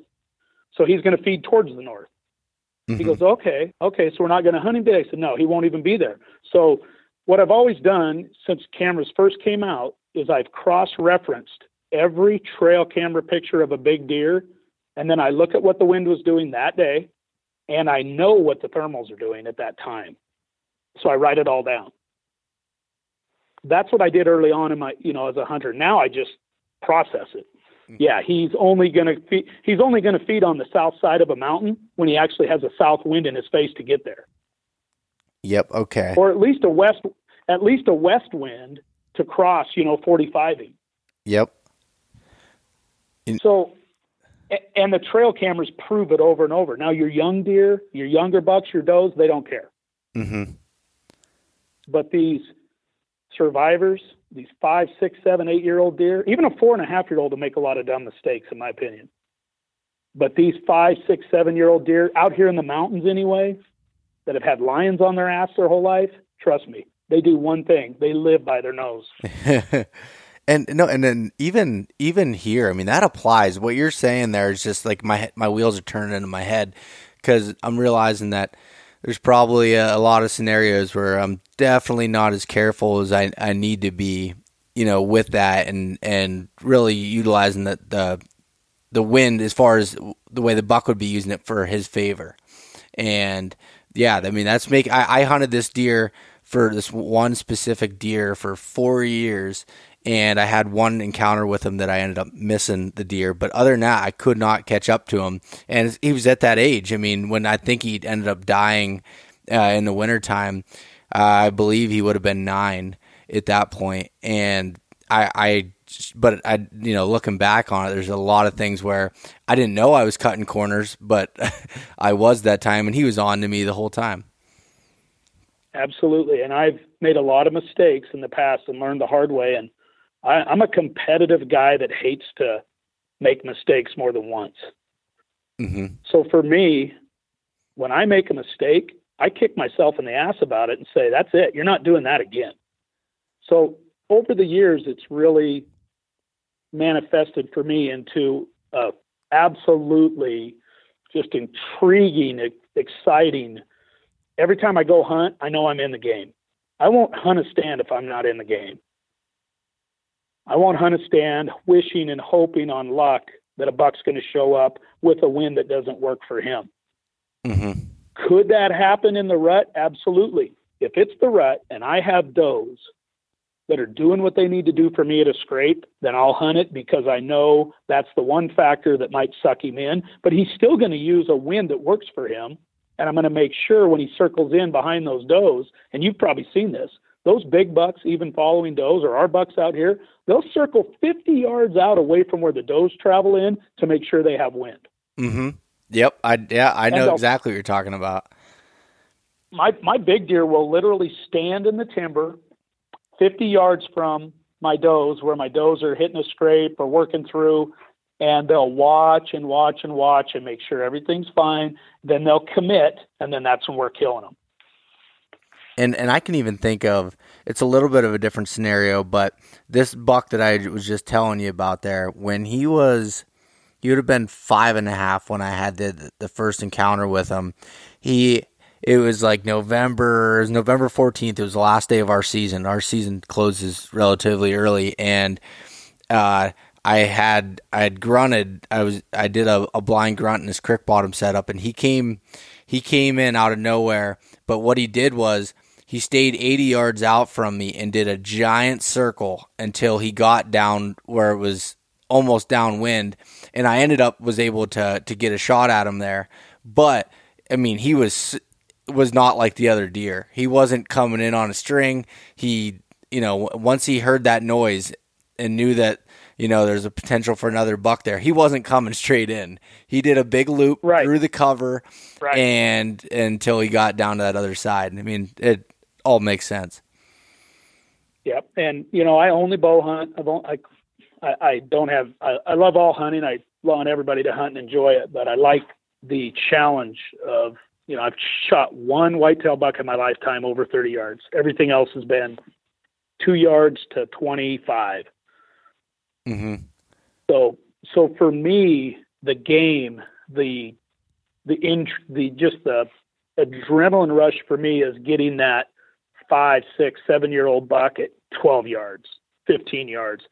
Um, I want slam dunk shots. I I get one chance at these great big mountain whitetails, and that's it. You screw it up, you ain't seeing him for a year or 2 mm-hmm. So for me, it, so for me, I'm I want that sucker in my lap. I want a slam dunk shot, no missing, you know, don't lose deer type of thing. And, and nobody is perfect. So that really helps me personally knowing that when I get that buck right in my face, he's probably dead. You know, he's in trouble. Um, don't get nervous. That just comes from a lot of years. I, I don't even get pumped up till after I kill one. Um, I've always been decent, pretty darn good. I, I think it comes from playing ball and being a, a, a running back. You get the ball so much, you had to teach yourself to be calm before every play, mm-hmm. you know, and not give it away. And I swear, just just being able to control your adrenaline helps, and take that deep breath and just chill. Uh, and you know, it's just all a it's all a learned process. It just doesn't happen overnight. And I talk to a lot of young hunters and they say, well, how do you beat buck fever? Go spend 35, 40 years in the mountains with it. yeah. Yeah, there's and, no shortcut and, there. and care, yeah, and, and care about it and work on it. And, you know, I've had really good friends of mine get buck fever bad and shoot through their antlers. And, you know, it's just a matter of as soon as I feel that that energy starting to load up inside, I just take that quiet, deep breath, and then I just change my mindset. And I say, it's time to kill this son of a bitch. You know, it's time to get it done. Mm-hmm. And then it's fun. Then it, then it, everything goes silent, and it's like the world just stops. And those 30 seconds, or one minute, or 10 seconds, or 20 seconds, it's like the most incredible experience there is. When you watch that arrow go through them, they're shocked. They have no idea you're there. They've lived for five, six, seven, eight, nine years, and it's just to me, it's the greatest thing there is. oh yeah, you're you're getting me fired up just thinking about it. oh man, you know, it just it's and, it's it's it's we're we're addicted to it. You know, it's it's it's a positive, healthy addiction. It it is, and it's it's crazy. Like I I wish that I wouldn't have found uh, you know a, a love for elk hunting and trying to do that too because I feel like it throws me off so much. Like when I came back from Idaho elk hunting here, I felt just completely lost because I need to be fully into the, the game, you know, and, and I call it a game just as far as like with with whitetails, I, I need to be fully invested in it. And when I'm when I'm in that mode, it's it's hard to it's hard to tear me out of it. I love it.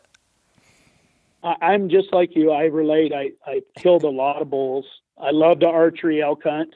I love that adrenaline rush too. That's a completely different, unbelievable game. Mm-hmm. but but for me personally, there is nothing like killing a big whitetail buck, ninja, ninja quiet, ninja setup.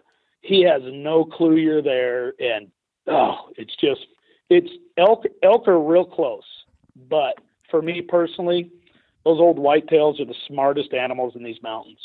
Yeah, and and it's it's crazy. Like I don't know. I just I have a thing, and it sounds like you and I are similar from this this mindset. But I just I love the challenge of it, and just like that's my favorite part of it is just trying to because I, I I screw up thousand times more than I succeed with it, and and it just it fuels me to keep trying. Why why did I mess that up? How what was the you know scenario? And just keep analyzing it and trying to learn more and talking to guys like you. I mean that just it helps so much. I mean I'm, my wheels are spinning in my head, and you know just sitting here listening to it. So that's uh, that's awesome. Well well well to all the listeners, keep after it. It is there's nothing like it, and it, you know iron sharpens iron. So you want to be really good at something, take on something challenging. You want to just, you know, get immediate gratification, then go do something that's easy. And and everybody's wired a little different. I'm not an immediate gratification guy. I, you know, I spend all year to get 10 seconds of of uh, success. You know, mm-hmm. and I'm cool with that. Yeah, yeah. So Troy, are you are you still whitetail hunting? or Are you done this year? Oh no, I'm just I'm just getting started. Um, my my son is heavy into high school football, and, and like I said, that's a big part of our life. So I put family first. I've spent a lot of time traveling, and we don't. My wife and I, it's all about our kids. But I'm just getting started with the whitetails. I hunted early season. Uh, obviously, could kill a deer, but I've got a couple just incredible bucks this year on public land that I'm hunting, and I will go until the last day, the last second hunting those deer. You know, I kind of have a rule at the end of December when our season closes. You know, I'll, I'll I'll always try to have a top five, but I try to hunt my top one or two until the last three days of the entire season. Um, and, and I hunt Idaho and Washington every year, all public land. I hunt Montana when I find a big buck over there on public land because it's a draw, so I have to put in. But I only hunt over there when I find one I like. And then, so I'm I'm I'm positioned up here where I live, really close to Washington and Montana. Mm-hmm. So anyway, I uh, um, sorry about that. How do I get rid of this? Somebody trying to call me. Anyway, I'm just going to talk through this. I'll just let it be. It, they'll hang up in a second. So I don't hear it on my you know, end. Use, so. okay, good. I'm sorry. So back to what I was saying is, I also love to travel out of state. Um, one thing that's taught me a ton about whitetails is getting my butt out of the Northwest, getting out of the mountains, learning from really good whitetail hunters. Uh, you know, I'm really good friends with Andrae D'Acquisto, the guy that made the Lone Wolf tree stands, who now owns Lone Wolf Custom Gear, which is different, mm-hmm. and Cody and the D'Acquisto family. And I film for Whitetail Addictions TV with those guys. Uh, I've got some incredible friends in Ohio, Steve Pinkston, Justin Hollinsworth, Mike Greiner. We're all a part of that team. I hunt with those guys because you, you never quit learning. You're always learning, even in a different habitat. Hunt with my buddy Jeb Bailey down in Oklahoma.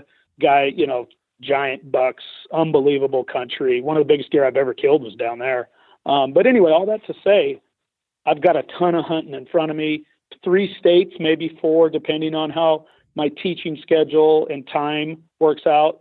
But for sure, Idaho, Washington, and one more state this year. Oh, nice. That's that's awesome. And uh, is so is usually your home state Idaho your biggest? Like that's your that's your baby. That's uh, the one that you're looking forward to the most. I, I love, I absolutely love Idaho and Washington both. I, I would I would hunt Montana just as much, but it's a draw. Okay. So I hunt the two over the counter. So I hunt the two over the counter tags equally. Okay. Yeah, and like I live right on the border. Okay, I was going to say that's nice. yeah, yeah. I you know I I literally sitting right now in my classroom, and I am five minutes from the state of Washington. Oh, you're that close. yeah. Yeah. Absolutely. So, yeah, and you know, I love to get out of state. Like I said, you I love river bottoms. I love hunting farm country. I absolutely just dig going to different places. For me, it's kind of a it's easy, and I don't want to say easier. That's not the right word, and that pisses people off. But it is in a way to where I can relax. I can relax a little when I go out of state because simply just from the terrain is different. Mm-hmm. It's it, it's so peaceful and enjoyable for me to go out of state and just take a little bit of a break from the because the mountains you can't cheat a mountain. A mountain's going to give you mountain conditions, mountain cold, mountain drives, trees falling in the road, wolves coming. I mean, it's just different. So when I when I do get out of state, I love it. Just it's kind of a mental chill break for me and the deer are really fun to hunt. The numbers are usually way higher and I tend to see a little more of a tolerant deer versus what I see out here on public land. Yeah. Yeah, that's that's that's awesome. And so, where do you think your third state's going to be this year? Then, where do I think my what? Your third state. You said you're going to hunt one more state. Do you have any idea where I, you're going to go yet? Well, I I know I've got an open invite to Ohio. I went out to Ohio for the first time last year with Hollinsworth and Greiner and Pinkston, and those guys are all whitetail addictions guys. Just unbelievable dudes, great people. I know I have an open invite out there. Obviously, let's be real, life is expensive and it costs a lot. And I got boys in college and high school. So mm-hmm. that that that's something I hope I get to go do this year. But if I don't, I'm going to jump in my truck. I've already talked to a good friend, a, a really good guy that said, "Come on over." He lives just over the Montana border, and I'm going to hunt North Dakota. Okay. Public land. Yeah, public land in North Dakota. I'm going to go hit the Missouri River country that that's one of my other dream hunts to hunt whitetails in that country. It looks just just the terrain itself looks epic to to go hunt them. Yeah, in. it's. I, I I've hunted North Dakota on the east side and driven through there, and you know how all of us whitetail hunter guys are. We drive through an area and we're looking all the time. Mm-hmm. And, and we're and we're studying the terrain. And when I drove through, and and I went to college in Montana, so I spent a lot of time in Montana hunting too. But when I drove through, the first time I ever hunted North Dakota about ten years ago, I told myself right when I got on that Missouri River, I said, I'm coming back here someday. oh, that's awesome. Well, I hope you get that chance this year to to get to go over there and, and mess around a little bit. And I, like you said, that's probably a lot different when you're not able to scout it like you are all your your your hometown places. Right, and you know I like getting on a map. I've already got my stand sites picked out over there, looked at it all, public land. I've got a bunch of ideas, and I've already got it looked over good. And I have a friend that lives out there, and I kind of showed him what I was looking at, and he goes, "Oh yeah, those are you know that's probably good." And I'm going to take that custom gear stand. I, I want to go put that stand to a test to where I'm actually hunting mobile more out of it on a out of state public land hunt just see how that all plays out and we'll film everything and and you know and see see if we're good enough to get it done. Yeah. That's that's awesome. I it's funny that we are talking about the mobile setups. I I've went this year I'm almost 100% mobile just because we in Pennsylvania we're not allowed having our stands up. They have to be put up two weeks before the season and taken down two weeks after. And I was elk hunting two weeks before the se- the season, and uh, and I just hate going in there and and you know messing with it. I like to to go in and you know hunt at that time, which you know requires a little bit more work. But I've gotten pretty efficient with you know my system and and uh, I at some point I'd love to try out one of those the Lone Wolf custom gear ones because those are just those stands. I was talking. I met Cody at the ATA show and then talked to him again in Harrisburg, and they're awesome. They're the, yeah. just amazing stands. They're incredible. They're the they're the most efficient, fastest, quietest hang and hunt that I've ever been in and I've used all of Andres over the years since the 90s. Um, there's nothing like it. It's so easy to get in a tree with that setup. Uh, they're just incredible. It's the nicest setup I've ever used, and I just got mine this year, and I hunted bear out of it this year a little bit, and I've already hung it on a big whitetail, and it was just it was a pleasure to hang. You know, it's just quick, five minutes, and you're if honest to God, ten minutes at the most, and you're hunting.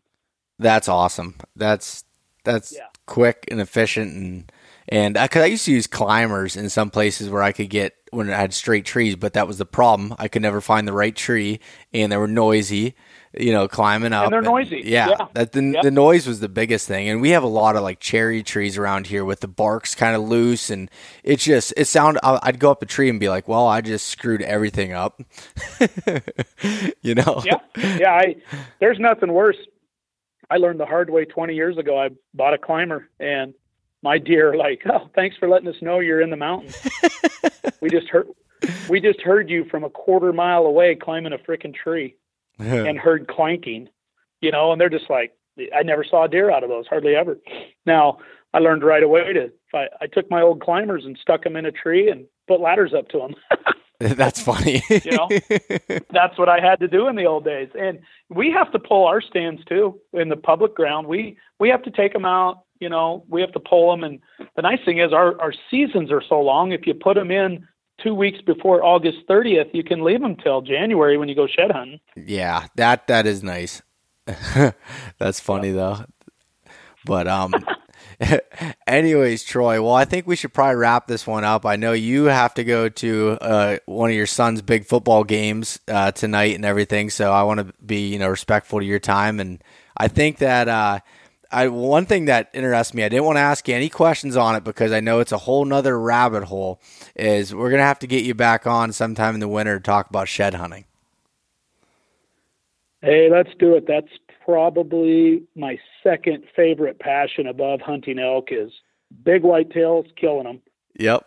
Shed antlers, and then bull elk. So yeah, and then if you ever want to talk bears too, I love hunting bears. But no, let's talk shed hunting. I've I absolutely just cherish shed hunting. I love it, and it's great scouting too. Yeah. Oh heck yeah. I'm I'm I I definitely want to get you back on to talk about that. I, you sent me some pictures earlier today of some of your shed piles and everything, and it was it was awesome to to see that. Pretty impressive. Thank you. That's that's a that picture I sent you shed hunting was a one day. My son and I and our dog, and just to set the record straight, when people see the dog, the dog is awesome. Basically, what he does though is add a third person to us. Ty and I, my son and I, usually find as many as him or more. He just adds that teammate for us that the ones that we can't see, he's mm-hmm. finding those ones that are so buried that you know Yep. It's you know it's he he hasn't. My my point is this: he's incredible and he's a blast. But I've been shed hunting for thirty some years, and that dog's five years old. So you know yeah. that's what it. it, it, it it's he's just another. He he's incredible. We the probably the most rewarding thing I've ever done shed hunting is to get to do it with my son, who's passionate about big whitetails, and he is a killer. That kid's got it in his blood, and he works hard at it with me. Um, he's not spoiled. He does everything, hangs the stands, helps me find the deer, find everything, the sheds, um, all that to say. But to train that dog together, he and I got to train Hank, who our dogs his name is Hank. We got to train him from seven weeks up, and we did it ourselves. Wow, that's that's awesome. That's that's rewarding too to to have you know have him come along and be able to help you out a little bit. That's that's awesome. Yeah, and, and my, yeah, it's just it's another you know you younger guys start. I don't know where you are with family and kids or anything like that, but you want to talk about the best memories of my life. Best memories of my life are my oldest son catching his giant bass in his tournaments, and my youngest son killing big whitetails with me or shed hunting. Those are my favorite memories.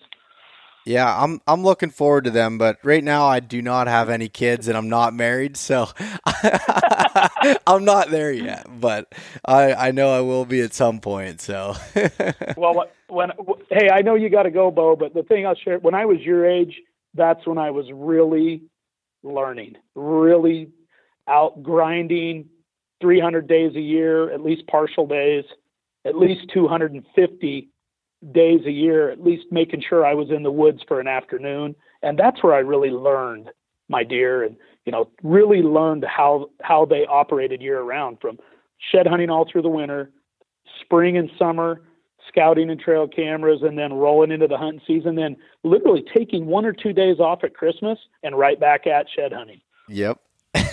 yeah, that's it sounds that sounds uh it sounds like me. Just trying to take in as much information as possible and spend as much time out there. You know, it's it's it's funny this weekend I I decided to uh that I wasn't going to hunt and I was going to go visit some friends that I had in college and everything and I kind of had to have a talk with myself. You know, there's a little bit more to life than hunting. I need to I need to find balance.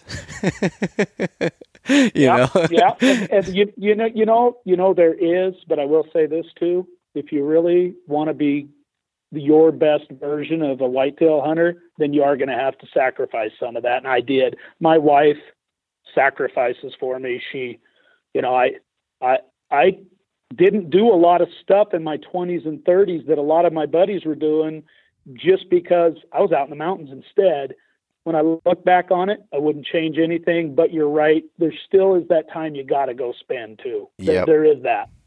Yep, and it, and one thing you said that that's funny and that I can relate is when when you were talking about you know going out with your sons and the those you know the, the memories that you have there with him.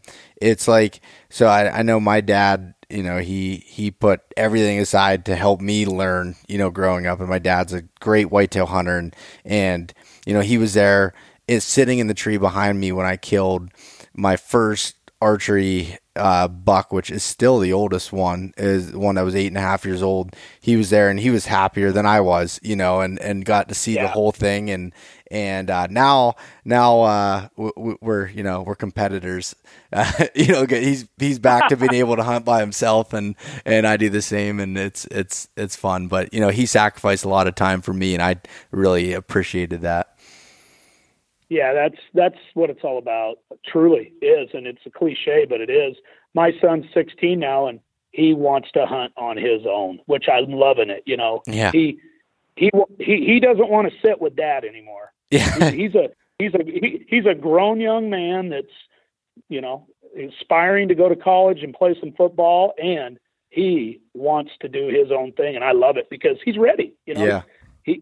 I turn him loose. He he goes to his stands, I go to mine. We hang a lot of them together, but in the end, he's really becoming independent, and I love seeing that. Yep. No, that's that's awesome. Well, Troy, I really appreciated you, you know, being able to come talk with me here, and, and especially on such short notice. And uh, I'm just, um, you got me fired up here, so I, I really appreciate it. Is it? Can you tell the listeners some places where they can find you and some of your, some of your work, some of your photos, just anything that that you can think of there that you want to want to shout out?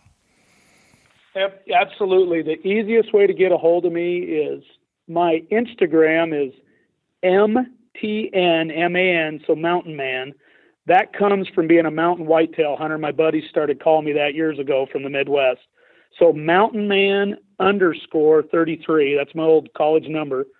So Mountain Man 33 on Instagram. If somebody wants to shout out, talk to me, I'll try to help anybody any way I can. Um, my Facebook's loaded about out of room there, but feel free to find me on Facebook, Troy Pottenger. Um, and then, you know, really get, I, I'm involved with Whitetail Addictions, which is all going to be semi live stuff on YouTube this year with the D'Acquisto family. I mean, those guys have been unbelievable to me, and they're my kind of people. They're they're freaking hardcore. They they think for themselves. They do it their own way. Just you know, and you know, it's neat being in that group of really good whitetail hunters because we don't all do everything the same exact way. But what we do recognize is how hard every guy in that group works and how smart they are. So, so you know, that's another lesson for all. You know, there's more than one way to kill big whitetails, way more than one way. But there are some overlying principles that definitely work in almost every scenario on an old buck that don't work. And there's, or excuse me, and then there's things that just flat out don't work too. So anyway, yeah, Mountain Man 33 or underscore 33, and then my Facebook, and you know that's how people get a hold of me. Perfect. And and uh, you said the the whitetail addictions that's going to be on YouTube. Yeah, it's going to be all YouTube this year. If you look at Lone Wolf Custom Gear, Lone Wolf Custom Gear's YouTube page is rocking. Cody does a Cody D'Acquisto does a great job with it. Um, we're going to load stuff up on. We're already loading stuff on there all the time. Guys are. We already had a guy on our team kill a 200, 203 in Kansas. Uh, that's going to be coming out real soon. The actual hunt. We're going to try to get stuff, you know, not live but semi-live to people during the season, just so that you know people are wanting to see it right away. They don't want to wait a year on TV. Mm-hmm. So we're doing that. And then uh, again, if anybody's looking for that synthetic scent, buckfeverusa.com. I've been using that stuff for 21 years, going on 22. It's incredible, works great. I've never had a deer spook from it ever. Never seen a deer spook. Never had one spook on camera from it. Never rots. Stands can be in your shelf for 10 years and use it 10 years later. And then, hey, I, give me one more shout out. I'm I'm into the one more if you don't mind. You're good. I'm into the e. I'm into the electric bikes now. They get me in. They get me out. Super quiet. I'm not as sweaty. I'm loving it, and I am a part of the hardcore e-cycles team, and I'm the Western rep out here for those bikes. Okay. Hardcore e-cycles. Awesome. Well, thank you, Troy. Again, I, I appreciate everything and you spilling out your knowledge here of, of you know all your years of experience. I I'd tell you what, me personally, whether anyone listens to this or not, I appreciate it and will be definitely taking note of that. Hey, Bo, it's nice to meet you. Um, I like seeing guys that are out, real, you know, guys like you that are out trying to maybe a little tougher scenario. But once you get these mountains figured out, there's no feeling like consistently killing a big mountain whitetail every year with your bow. Yeah. All right, Troy. Well, uh, we're we're go offline here, and uh, I'm looking forward to seeing how your season unfolds. You too, Bo. Good luck. Thanks so much for listening to this episode of East Meets West Hunt with your host, Bo Mertonic. For more great content and to stay up to date, visit eastmeetswesthunt.com, Facebook at East Meets West Outdoors, and Instagram at East Meets West Hunt. If you enjoyed today's episode, please review and subscribe, and we'll catch you next time.